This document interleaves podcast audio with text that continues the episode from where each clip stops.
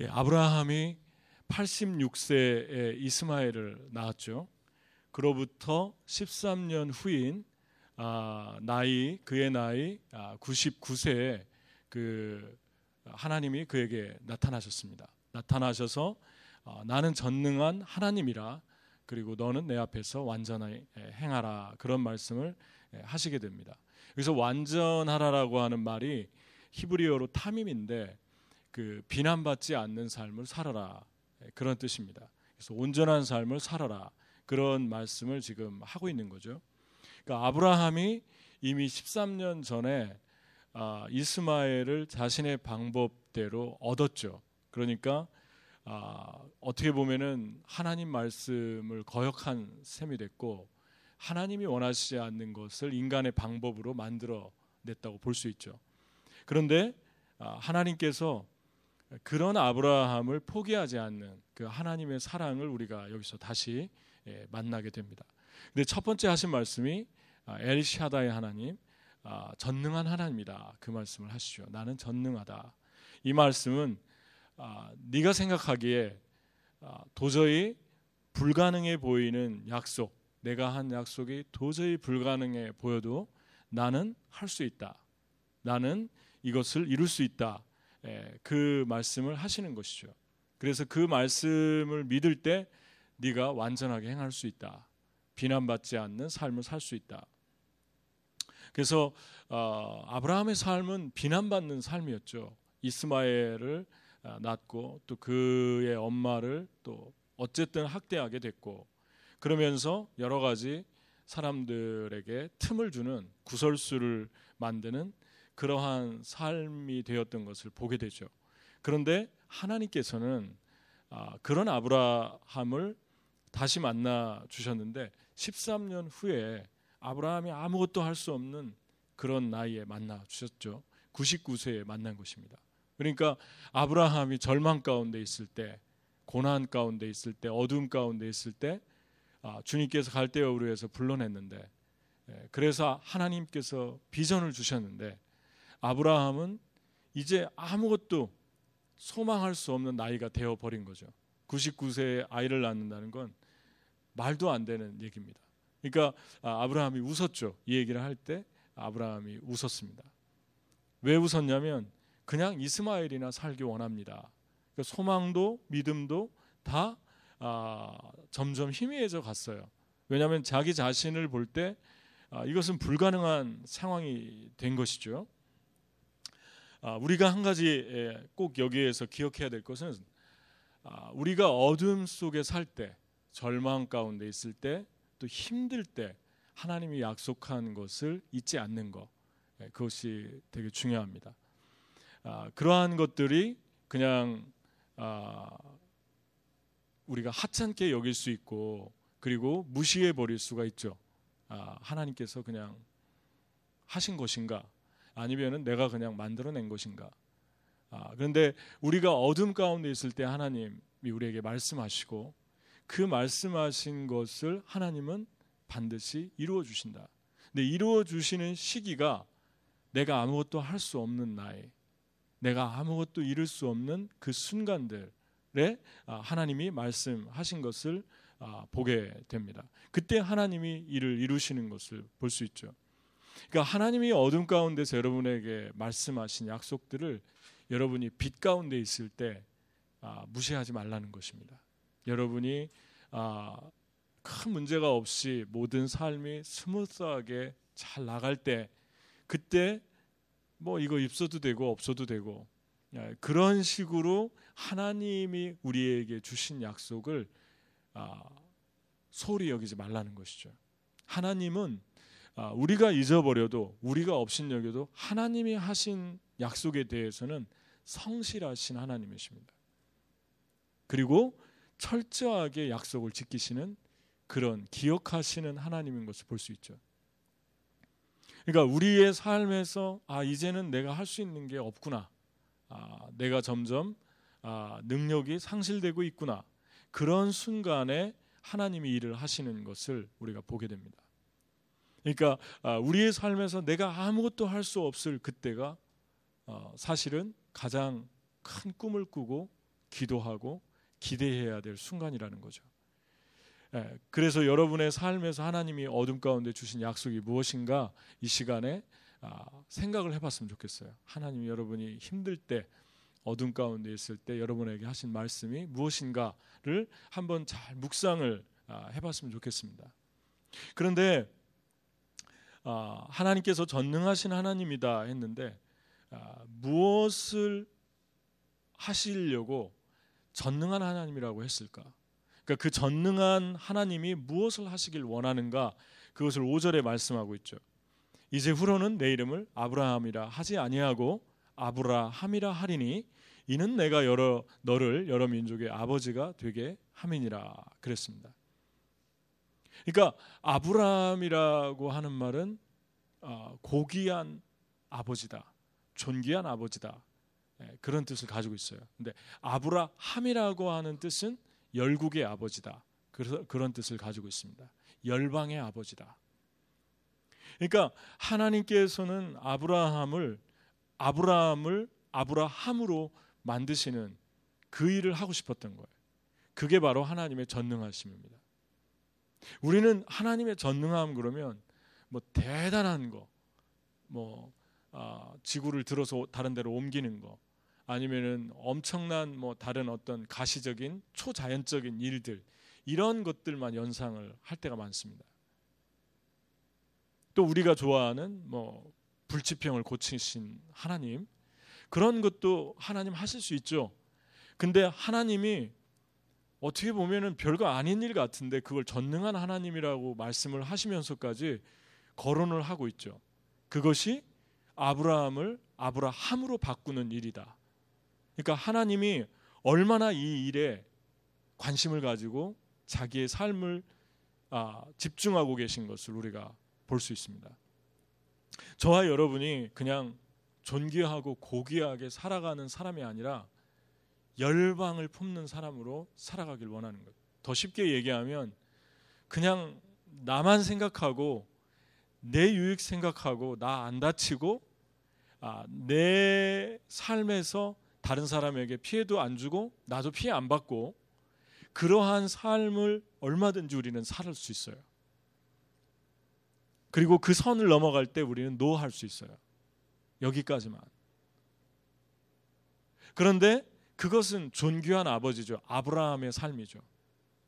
근데 하나님께서는 열방을 품기를 원하는 열국의 아버지가 되기를 원한다라고 하는 것은 우리의 어떤 가족이나 아는 사람 몇 명뿐만이 아니라 더 많은 영혼들을 품기를 원하는 그 영혼들에게 영향력을 주길 원하는 하나님께로 인도하는 삶이 되길 원하는 그런 아버지가 되고 되기를 원하시는 것.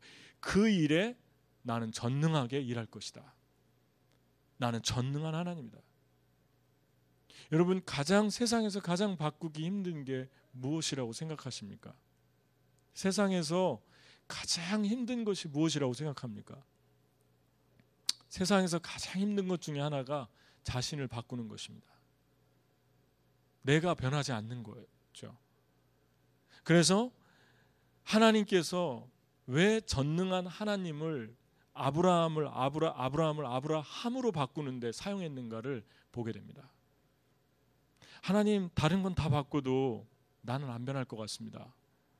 나는 도무지 변할 것 같지 않습니다. 그런데 하나님이 바꿔 놓습니다. 하나님이 아브라함으로 멋진 아버지로 바꿔 놓습니다. 사례도 살아라 하지 말고 살아라 하라 그랬습니다. 비슷해요. 살에 나의 공주 그런 뜻이거든요. 근데 사라 하면은 왕비라는 뜻이에요. 근데 왜 이름을 이렇게 뭐 그냥 비슷한 이름을 바꾸셨을까? 공주처럼 살지 말아라 이거죠. 온실에서 화초처럼 공주처럼 그렇게 다른 사람에게 주목받고 사랑받고 안 다치고 그냥 아, 약하게 여리게 조금만 바람이 불어도 휙휙 부러지고 흔들리고 상처받는 그런 사례 같은 삶을 더 이상 살지 말아라. 살아로 살아라. 열국의 왕후가 되어라. 그러려면 어떻습니까? 다쳐야 되죠. 상처도 받죠. 그리고 내 자존심도 무게질 때가 있습니다. 무너질 때가 있죠. 그리고 참을 수 없는 사람들을 오래 참아야 될 때가 있습니다. 도저히 관계를 그만하고 싶은데 더 계속 해나가야 되는 그러한 상황으로 하나님이 인도해 주실 때가 있죠. 그런 사람들을 오래 참아라. 그리고 사랑해라. 그러니까 거기에서 오는 자존심을 내려놓고 내가 구겨지고 망가지고 하는 것들의 속에서 얼마나 마, 많은 아픔과 자기 포기가 있겠습니까? 그것을 하고 싶다. 나는 그것을 하고 싶다. 그게 전능한 하나님이 하고 싶으신 일이십니다. 그러니까 여러분 소망을 가지십시오. 여러분과 제가 스스로 볼 때 나는 왜 또 이렇게 안 바뀌었나? 나는 왜 맨날 그 자리인가? 나는 왜 이렇게 변하지 않는가? 그러한 절망적인 생각이 들 때 하나님이 전능한 하나님이 바꾸실 수 있다. 아브라함을 아브라함으로 만드실 수 있다. 그 소망을 가지고 여러분이 주님을 바라 보시면 됩니다. 사역하면서 그런 생각이 들 때가 있죠. 나에게 그런 생각이 들 때가 있고 내가 도와주는 사람들, 내가 섬기는 그 영혼들, 내가 품은 영적인 자녀들, 내가 아버지로서 어머니로서 품은 사람들이 그런 모습을 보일 때가 있죠. 그럴 때 주님이 바꾸실 수 있을 것이다. 전능한 하나님을 믿어야 합니다. 하나님 전능하시니까 하나님이 하시겠지. 하나님 바꿔 놓겠지. 그러한 소망을 가질 때 우리가 자존심을 내려놓고 계속해서 십자가를 지는 삶을 살아갈 수가 있는 것입니다. 사라에게 말씀하죠. 내가 그에게 복을 주어 그를 여러 민족의 어머니가 되게 하리니 민족의 여러 왕이 그에게 선하리라. 여러분 나의 공주 사례로 사는 게 어쩌면 더 부담 없는 삶이잖아요. 존경받고 화초처럼 대접받고 아무에게도 상처 주지도 않고 상처 받지도 않고 그게 복받은 삶이 아닙니까? 그런데 하나님께서 사라로 만들어 주면서 열국의 어머니로 만들어 주면서 그 그게 그 그녀에게 복을 주는 거라고 말씀합니다. 그에게 복을 주어 사라에게 복을 주어 열국의 어머니가 되게 하겠다. 부담스러운 일을 맡기면서 힘든 일을 맡기면서 복을 주었다고 말씀을 하고 있죠. 그러니까 이것이 하나님이 정말 하고 싶은 전능하신 일입니다. 여러분이 이 세상에서 정말 하고 싶은 일이 이 전능하신 하나님의 일이 되어야 합니다. 많은 영혼들, 많은 사람들을 하나님께로 인도하고 그들의 삶이 변화되고 그들의 영혼이 죄를 회개하고 하나님 앞에 엎드리고 교만했던 사람들이 겸손해지고 자기밖에 모르던 이기적인 사람들이 타인을 배려하고 그리고 멋진 섬김의 사람들이 되어가고 그러한 사람들이 되어가는 삶을 나를 통해서 이루실 때 그게 바로 복받은 삶이다. 하나님이 그 일을 하고 싶어 하신 것입니다.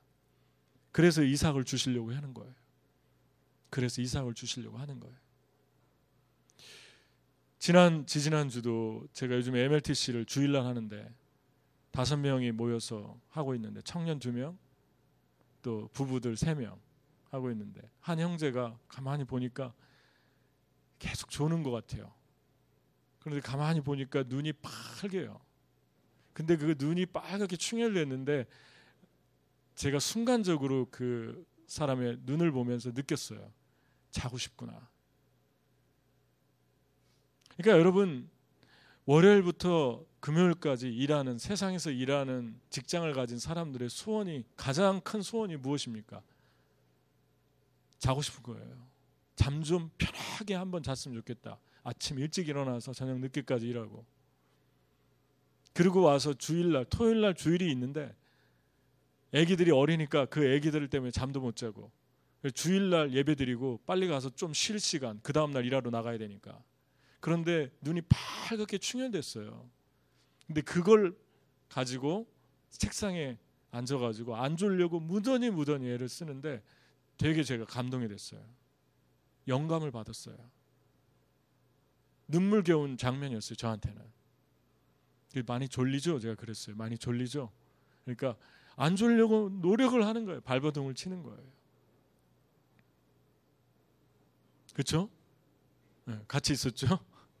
기억나요? 여러분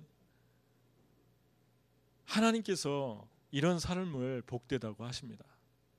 하나님이 복을 주지 않으면 자고 싶은데 집에 가 자면 되잖아요. 복 받았으니까 훈련 받아보겠다고 발버둥 치는 거예요. 앉아가지고 그 모자른 잠을 참으면서 저는 복 받은 사람이라고 생각해요. 여러분 지금도 MLTC 하느라고 토요일 날 청년들이 나와서 하잖아요. 복 받은 삶이에요. 할 게 얼마나 많습니까? 이 세상에 젊은이들이 하고 싶은 게 맨하탄에 얼마나 많습니까? 그런데 그 시간을 하나님께 드리고 훈련받 훈련받는 목적이 뭡니까? 고귀한 삶을 살았는데 사례 같은 삶을 살았는데 이제 상처도 받고 마음도 열고 자존심도 좀 뭉개지고 구겨지고 손을 벌리고 영혼들도 만져주고 그러다가 또 돌팔멜짓도 받고 비난도 받고 그런 삶을 살겠다고 작정하는 길 아니에요? 그러니까 복 받은 거죠. 사례의 삶이 아니라 사라의 삶이죠. 아브라함의 삶이 아니라 아브라함의 삶이죠. 주님이 그에게 복을 주어. 하나님 이게 무슨 복입니까? 그를 여러 민족의 어머니가 되게 하리니 무슨 이런 복이 다 있습니까?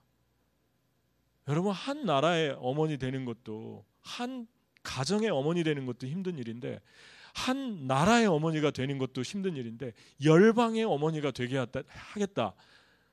너무 부담스러운 일이에요. 그것을 하나님께서 지금 말씀하시는 거예요. 여러분은 복 받으셨습니까? 여러분은 정말 하나님께 하늘의 복을 받은 분이라고 생각하십니까?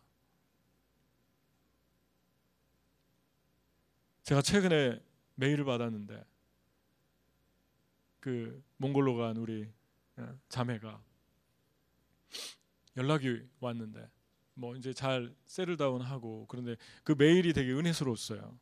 그래서 나누고 싶, 싶어졌어요. 이런 거 나눌 때마다 되게 조심스럽고 긴장이 되는 것 같아요. 근데 그 자매가 하는 말이 그 한국에 있을 때 MLTC를 우리랑 맞춰서 시작을 했대요. 세 명하고. 그래서 MLTC를 가르쳐 달라고 그래 가지고 시작을 했고 가르쳐 줬는데 자매는 몽골로 갔어요. 선교사로 헌신해서 가야 되니까 단기지만 그런데 그 세 명이 2주에 한 번씩 고속버스 터미널 가가지고 복음을 전하고 말씀을 전하 사형리를 전하고 그러고 있다고 들었습니다. 그리고 아, 일주일에 한 번씩 스카이프로 몽골에서 화상으로 MLTC를 한다고. 근데 되게 은혜가 됐어요. 되게 은혜가 됐어요. 여러분 할 게 너무 많죠. 한국에 하고 싶은 게 얼마나 많겠습니까? 근데 뭐 길거리 나가 가지고 그 창피한 일을 해야 됩니까? 사람들이 얼마나 또 비웃겠어요. 미국보다 한국은 더한데. 그리고 거절당하고 그 시간을 들여야 되고 또 몽골에 가서 얼마나 몽골에 사람도 힘들 텐데 또 일주일에 한 번씩 스카이프 열어놓고 사람들 모아놓고 또 MLTC 강의하고 그냥 그걸 듣는 것 자체가 저는 그냥 감동으로 다가왔어요. 그리고 제자로 살고 싶다고 여기에서 배운 대로 그렇게 살고 싶다고 그러니까 되게 은혜가 되죠. 내 속으로 그런 말이 마, 음이 들었어요. 복 받은 삶이다. 훈련 받는 사람도 훈련 시키는 사람도 그 훈련 받아서 뭐 하겠다는 것입니까? 사례가 아니라 사라로 살겠다는 거죠. 아브라함이 아니라 아브라함으로 살겠다는 거죠.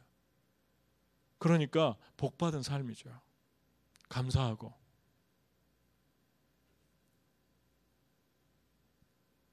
그렇게 훈련시켜줘서 고맙다고 그렇게 연락이 왔는데 되게 감동이었어요. 여러분, 하나님께서 여러분과 저를 아브라함과 사례처럼 강권적인 주권이죠. 이들은 계속 하나님을 실망시켰는데 이스마엘을 만들어내는데 하나님 포기하지 않고 신실하시고 성실하신 성품으로 자신의 약속을 지키시고 그 약속을 지키시면서 하나님께서 강권적으로 그들을 만들겠다고 하십니다. 그때 우리는 무엇을 해야 될까? 하나님의 강권적인 주권으로 우리에게 복을 부어 주실 때 우리는 무엇을 해야 될까? 하나님 앞에서 우리의 삶을 드리는 거죠. 그래서 아브라함에게 이 말씀을 하시고 나는 이런 강권적인 하나님이다. 주권적인 하나님이다. 너를 포기하지 않는 하나님이다. 너에게 약속하는 것, 네가 어둠 속에서 나에게 들은 약속을 빛 가운데 걸어갈 때도 잊지 말아라. 네가 편안할 때도 잊지 말아라. 그러나 네가 한 가지 할 것이 있다. 할례 행해라. 할례 행해라. 무엇을 말씀합니까? 할례는 신약에서 세례라고 그러잖아요.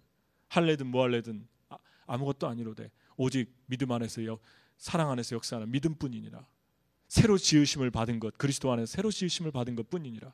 할례는 세례의 표니, 세례는 그리스도와 함께 죽고 장사 지내고 다시 살았다고 하는 표니라. 그렇게 말씀하죠. 그러니까 여러분 하나님이 요구하시는 게 무엇입니까? 내가 너에게 강권적으로 주권적으로 은혜를 줄 때 가만히 있지 말고 구별된 삶을 살아라. 믿음의 삶을 살아라. 세례 받으려면 믿음이 있어야 되잖아요. 육신적으로 받는 물 세례가 있고 성령 세례가 있죠. 믿음으로 살면 너희가 성령 세례로 어, 살아가는 것이다. 할례를 표피를 뵌 것은 남자의 생식기 표피를 뵌 것은 구별된 삶을 말한 거예요. 근데 아브라함이 더 감동적인 건 그날 뵀잖아요. 자기 99세인데 죽을 수도 있거든요. 근데 뵙고 이스마엘 13살인데 뵙고 남자들 다 뵀어요. 그게 무엇이냐면 구, 구별되다. 우리는 거룩하다. 하나님 말씀하면 우리는 말씀하는 것을 순종한다. 이게 무엇입니까? 하나님 믿는 거예요. 신약으로 오면은 예수와 함께 장사 지낸 바 되고 다시 살아난 세례의 증표예요. 그러니까 주님 나는 믿음으로 삽니다. 믿음이 있느냐? 그럼 행위를 보여라. 하나님이 그렇게 말씀하신 거예요. 그러면 한번 오늘 지금 당장 해봐라.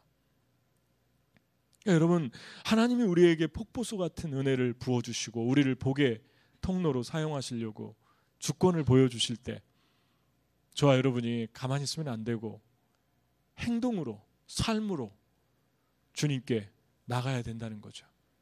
그게 믿음입니다. 아브라함 믿음을 다시 보였어요. 바닥으로 떨어졌던 믿음. 하나님이 아들을 준다니까 자손을 축복하겠다니까 아브라함이 웃었어요. 86살, 75살 아, 때의 아브라함이 아니었어요. 믿음 다 까먹었고 다 소망이 다 무너졌고 사라도 마찬가지입니다. 사라도 그 다음 장에 보면은 다음 주에 볼 건데 웃잖아요. 천사가 또 와서 컨펌해 주는데 웃잖아요.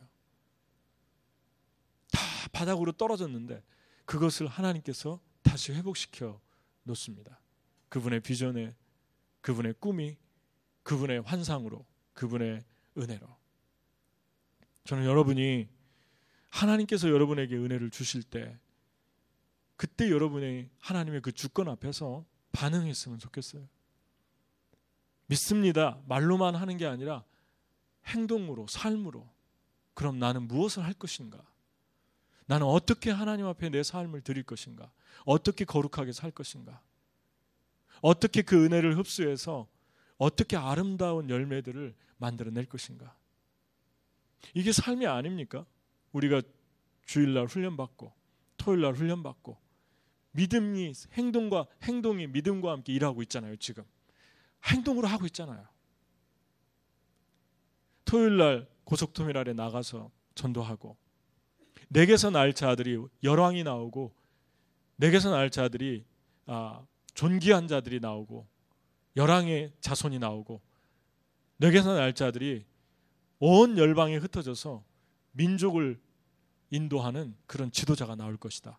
이게 무슨 복입니까? 아브라함하고 무슨 상관이 있어요? 아브라함 보지도 못하고 죽었는데. 그런데 복이 있다고 그래. 아브라함을 통해서 이루어 주셨으니까. 아브라함과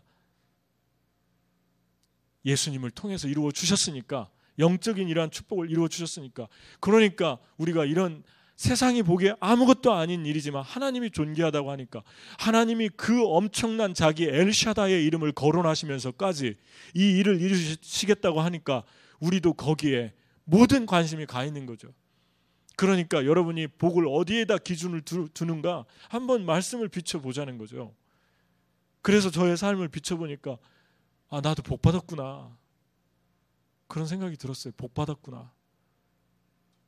나를 통해 난 자들이 열방으로 흩어지고 그 열방에서 복음을 전하고 이 뉴욕에서 열방에서 제자로 살아가는 사람이 한 사람만 있어도 감격하겠는데 계속 나오는구나. 또 나오겠구나. 그것은 내가 어떤 대단한 일을 이뤘다라고 하는 자기 아집이나 자아를 얘기하는 그런 의미가 아닙니다. 하나님께서 하나님의 주권으로 하나님의 은혜로 나에게 은혜를 주셨는데 그것도 감사한데 그 열매를 보게 하시고 그런 엄청난 일을 이루시고 있는데 그 중심에 나의 삶을 통해서 하시는구나. 여러분의 삶을 통해서 하시는구나. 그러니까 복 받은 거죠. 여러분 정말 능력이 무엇입니까? 엘샤다이는 전능한 하나님이거든요. Almighty God. Almighty가 무엇입니까? 무엇이든지 할 수 있는 하나님, 파워의 하나님.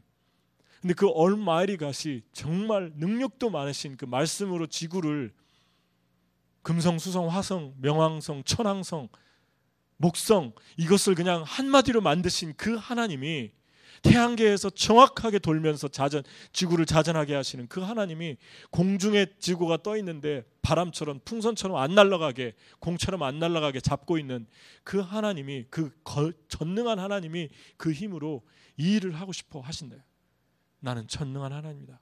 나는 열방을 너를 통해서 돌아오고 싶어 하는 하나님이다. 그러니까 여러분이 가진 모든 능력, 하나님 여러분에게 준 은사, 여러분이 가지고 있는 모든 파워풀한 기프트 다 동원해서 일하면서 사셔야 됩니다. 이 일하면서 여러분의 생명을 걸어야 합니다. 저는 여러분과 제가 희미해져 갈 때, 우리의 믿음이 바닥을 치면서 희미해져 갈 때, 약해질 때, 해봤자 뭐하나 변하지 않는데, 그런 절망의 소리가 내 안에 들려올 때, 나도 변하지 않고, 내가 주는 사람들도 변하지 않을 때, 절망하죠. 바뀌지 않을 때 절망하죠. 말은 바뀌었어요. 그런데 행동이 바뀌지 않아요. 그럼 바뀌지 않은 거예요. 말은 누구든지 할 수 있어요. 말은 누구든지 바뀔 수 있어요. 말은 누구든지 티처블 할 수 있어요. 근데 정말 행동이 티처블한가는 행동에서 드러날 수밖에 없습니다.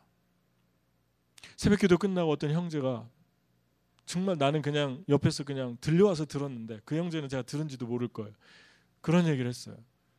의대 공부를 하는데 그 의사들이 인턴이나 레지던트를 뽑을 때 제자가 있잖아요. 그럼 이제 자기 밑에 정식 의사로 뽑을 때 두 종류의 사람이 있다는 거죠. 한 종류는 실력은 없는데 티처블하대요. 근데 한 종류는 실력은 있는데 티처블하지 않대요. 말을 듣지 않는. 그러면 주저 없이 단 한 순간의 주저도 없이 누구를 뽑을 것 같습니까? 티처블한 사람을 뽑는데요. 세상에 육신을 살리는 의사들이 가지고 있는 컨셉입니다. 왜 그렇습니까? 티처블한 사람들은 얼마든지 배우면서 자라갈 수 있거든요. 그런데 티처블하지 않고 지금 실력이 있는 지금은 있을지 모르지만 자라가지 않습니다. 절대로 바뀌지 않아요. 절대로 그 실력이 자라가지 않아요. 외골수 쪽으로 빠질 수 있어요. 이상한 의사로 빠질 수 있어요. 이단이 나올 수 있어요. 월스트한 건 무엇입니까? 실력도 없고 행동으로 티처블하지도 않은 사람들. 가장 월스트한 사람들이죠. 가장 최고의 사람 실력 있고 티처블한 사람들입니다. 저는 여러분이 제가 맨 마지막에 한 사람이 되기를 소원해요. 실력 있으면서 티처블한 삶. 얼마든지 뻗어 나갈 수 있는 삶. 배우면 흡수하고 흡수한 걸 행동으로 드러내는 삶. 하나님도 우리에게 그거를 보시는 것 같아요. 나는 네가 티처블하면서 행동이 바뀌기를 원한다. 여러분 가르쳐 주는데 하나님 말씀을 전하는데 목회자의 눈으로 볼 때 어떤 사람들에게 여러분 감동합니까? 실력도 있는데 삶으로 바뀌고 있구나.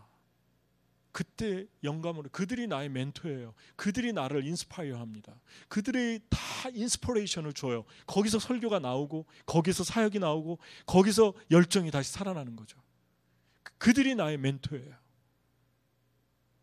다른 사람이 멘토가 아니라 여러분 하나님의 하나님을 쉬지 못하게 하라 그러잖아요. 우리 말씀 봤잖아. 하나님을 자제 말게 하고 쉬지 못하게 하라. 무너진 데를 막아서라. 하나님 쉬지 못하게 하는 게 무엇입니까? 대단한 일을 하라는 게 아니잖아요. 하나님 말씀할 때 순종하고 뒤처벌하게 비처럼 흡수해서 목마른 사슴처럼 흡수해서 삶으로 드러낼 때 하나님이 쉬지 않는 거예요. 그분이 기뻐서 열정으로 그 심장이 뜨거워져서 열정으로 이 땅에 하나님의 일을 행하시는 것을 보게 됩니다. 저는 여러분이 실력도 있으면서 티처블한 그런 삶을 살았으면 좋겠어요. 하나님께서 말씀하실 때, 예, 주님. 아멘. 그리고 나는 지금 무슨 삶이 변했는가? 나는 어떤 삶이 변했는가? 대단한 계획을 세우는 게 중요한 게 아니라 체크해 보는 거예요. 나는 어떤 삶이 변했는가? 내 삶에서 변한 것이 어떤 것인가? 그것들을 체크하면서 그것들이 변하지 않았을 때 주님 앞에 땅을 치면서 가슴을 찢으면서 통곡하고 하나님 내가 바뀌기 소원합니다. 내가 주님 사랑한다고 하는데 바뀐 게 아무것도 없네요. 그런 고백이 그런 간, 간구가 여러분의 삶에서 계속 계속해서 일어날 때 여러분 점퍼합니다. 하나님이 길을 여십니다. 할렐루야. 말 많이 안 하지 돼요. 첫째 아들, 둘째 아들의 특징이잖아요. 첫째 아들은 아버지 안 할래요 하고 나중에 가서 하잖아요. 둘째 아들은 할게요 그러고 안 하잖아요. 영어에는 반대로 나와 있어요. 우린 장남이기 때문에 항상 이게 한국 상교 성경을 존중해요. 여러분 하나님께 나갈 때 말이 중요한 게 아닙니다.